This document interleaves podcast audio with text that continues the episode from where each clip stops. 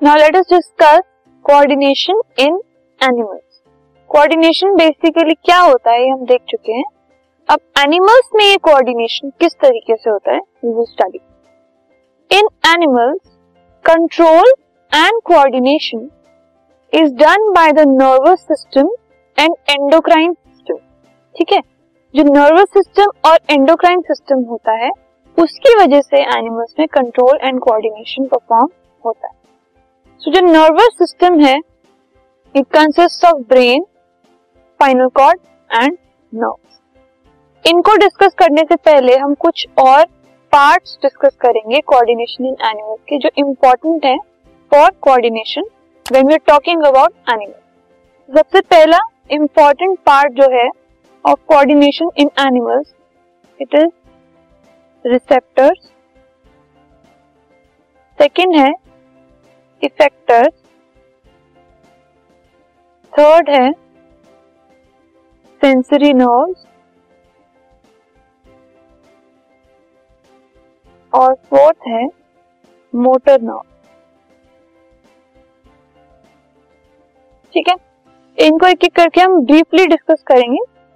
सबसे पहले what are receptors receptors are the sense organ क्योंकि हम एनिमल्स की बात कर रहे हैं तो उसमें सेंस ऑर्गन सब में होते हैं एनिमल्स में? सो रिसेप्टर्स क्या होते हैं? सेंस ऑर्गन्स होते हैं विच रिसीव द स्टिमुलाई जो कि स्टिमुलस को रिसीव करते हैं चेंज को रिसीव करते हैं and pass the message to the brain और spinal cord through the sensory nerves ठीक है?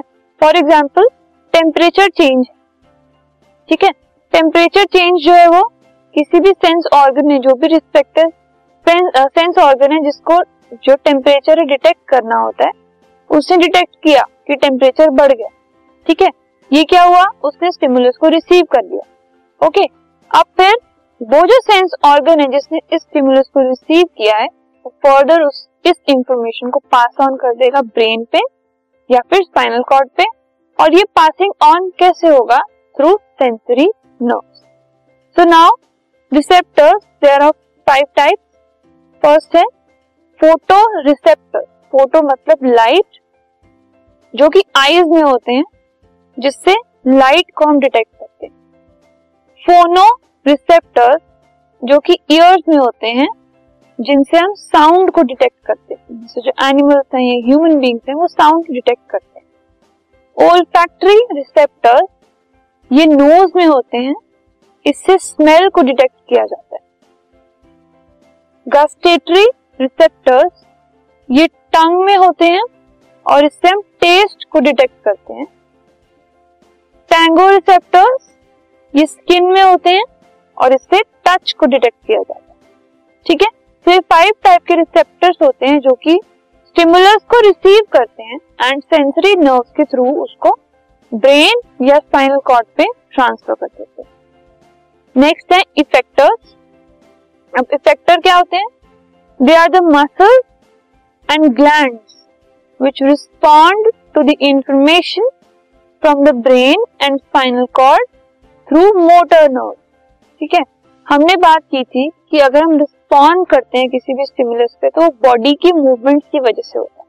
अगर हम किसी गर्म चीज़ को हाथ लगा लेते हैं तो हम अपना हैंड उससे दूर मूव कर देते हैं। बॉडी मूवमेंट क्या हुई? Moving the hand away from the hot object ठीक है? और इसमें स्टिमुलस क्या हुआ? हीट और सेंस ऑर्गन कौन सा हुआ? स्किन जैसे हमने किसी गर्म चीज़ को टच किया स्किन के थ्रू वो मैसेज जो है वो ब्रेन और स्पाइनल कॉर्ड पे चला गया थ्रू द सेंसरी नर्व्स ठीक है? स्किन ने क्या किया? सेंसरी नर्व्स के थ्रू ब्रेन और स्पाइनल कॉर्ड पे मैसेज भेज दिया कि ये ऑब्जेक्ट गर्म है. ठीक है? फिर ब्रेन ने क्या किया? मोटर नर्व्स के थ्रू उसको इफेक्टर पे भेज दिया कि आपको हैंड मूव करना है। ठीक है? मोटर मतलब मूवमेंट फाइन सो इफेक्टर ने क्या किया? हैंड को मूव कर दिया। ओके सो इफेक्टर वो मसल्स होते हैं। अब हैंड के जो मसल्स होंगे, वो इफेक्टर हुए इस केस में क्योंकि हैंड ने मूव कर दिया।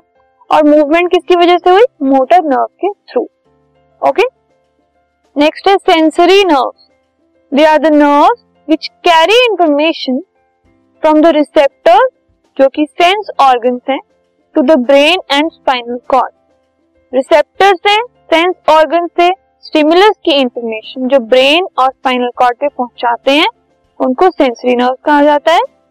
Now motor nerve are nerves which carry information from brain and spinal cord to the effector जो कि मसल एंड ग्लैंड है.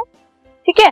सो so, उल्टा अब ब्रेन और स्पाइनल कॉर्ड से लेकर जो मसल से या इफेक्टर्स पे लेकर जाती है इंफॉर्मेशन वो होती है मोटर नर्व सो अगर हम एक समरी टाइप देखें तो हमारे पास ये है रिसेप्टर ओके okay, इन्होंने स्टिमुलस को रिसीव किया। फिर ये है सेंसरी नर्व जिनके थ्रू ब्रेन और स्पाइनल कॉर्ड के ऊपर मैसेज चला गया। ओके okay, अब ब्रेन और स्पाइनल कॉर्ड मैसेज वापस भेज रहा है इफेक्टर पे और किसके थ्रू? मोटर नर्व सो ये एक चैनल होता है जिससे स्टिमुलस एंड रिस्पॉन्स का पूरा जो मैकेनिज्म है, वो फॉलो होता है। This podcast is brought you by Hubhopper शिक्षा अभियान अगर आपको ये पॉडकास्ट पसंद आया तो प्लीज़ लाइक शेयर और सब्सक्राइब करें और वीडियो क्लासेस के लिए शिक्षा अभियान के यूट्यूब चैनल पर जाएँ।